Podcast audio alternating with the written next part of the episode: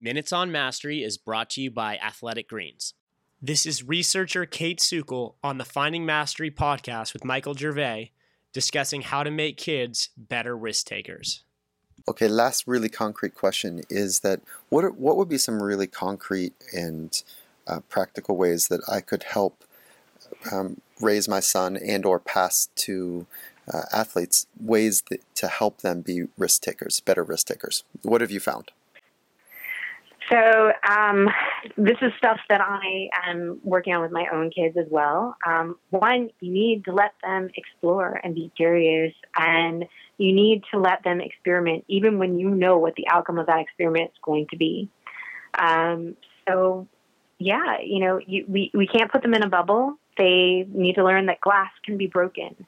They need to learn that uh, you can fall out of trees or fall out of a skateboard. And sometimes it may seem like it's the exact opposite of what the, the you know our parenting job is supposed to be keep them safe.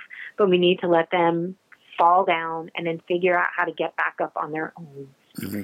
um, i think it's really important that, that kids understand that successful risk taking and really successful anything requires a lot of preparation and hard work. Um, you don't just get things, most things in life do not come to you automatically. They require um, focus and, and dedication and deliberate practice. Um, and these things are really important because they sync up um, the brain and the fast and slow linking systems and help you get really valuable experience that'll help you do better next time.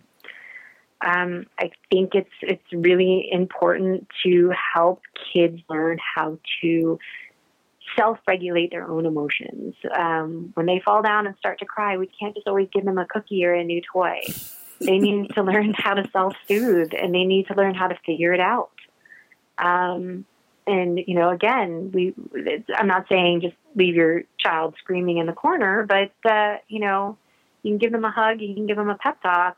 That doesn't mean that they, they you know, you're you're going to hold on to them and give them whatever they want for the rest of the day because they had one minor setback ultimately you're going to handicap them if you do that. Um, but yeah, I guess those are some of the basics. You need to let them, you need to let them explore. You need to let them experiment. You need to let them mess up. And that I think is sometimes is the hardest, especially when we know better and we can see from a distance exactly how bad they might crash and burn. Um, and we need to, you know, let them gain the experience they need so they can start to really start reasoning these things out themselves it's one we of, need to give them the tools. I love it, and it's certainly one of the tools and skills that are necessary for people that want to move into the path of mastery. Is that you know it's like you if you can understand things great at a deep level, but not be able to apply them in new circumstances, it becomes um, just a really tr- large trap.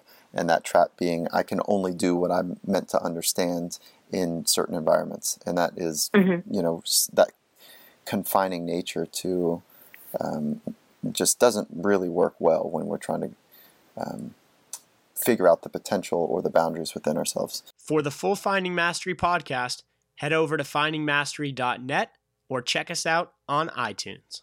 And for a special offer from Athletic Greens, head to athleticgreens.com slash findingmastery.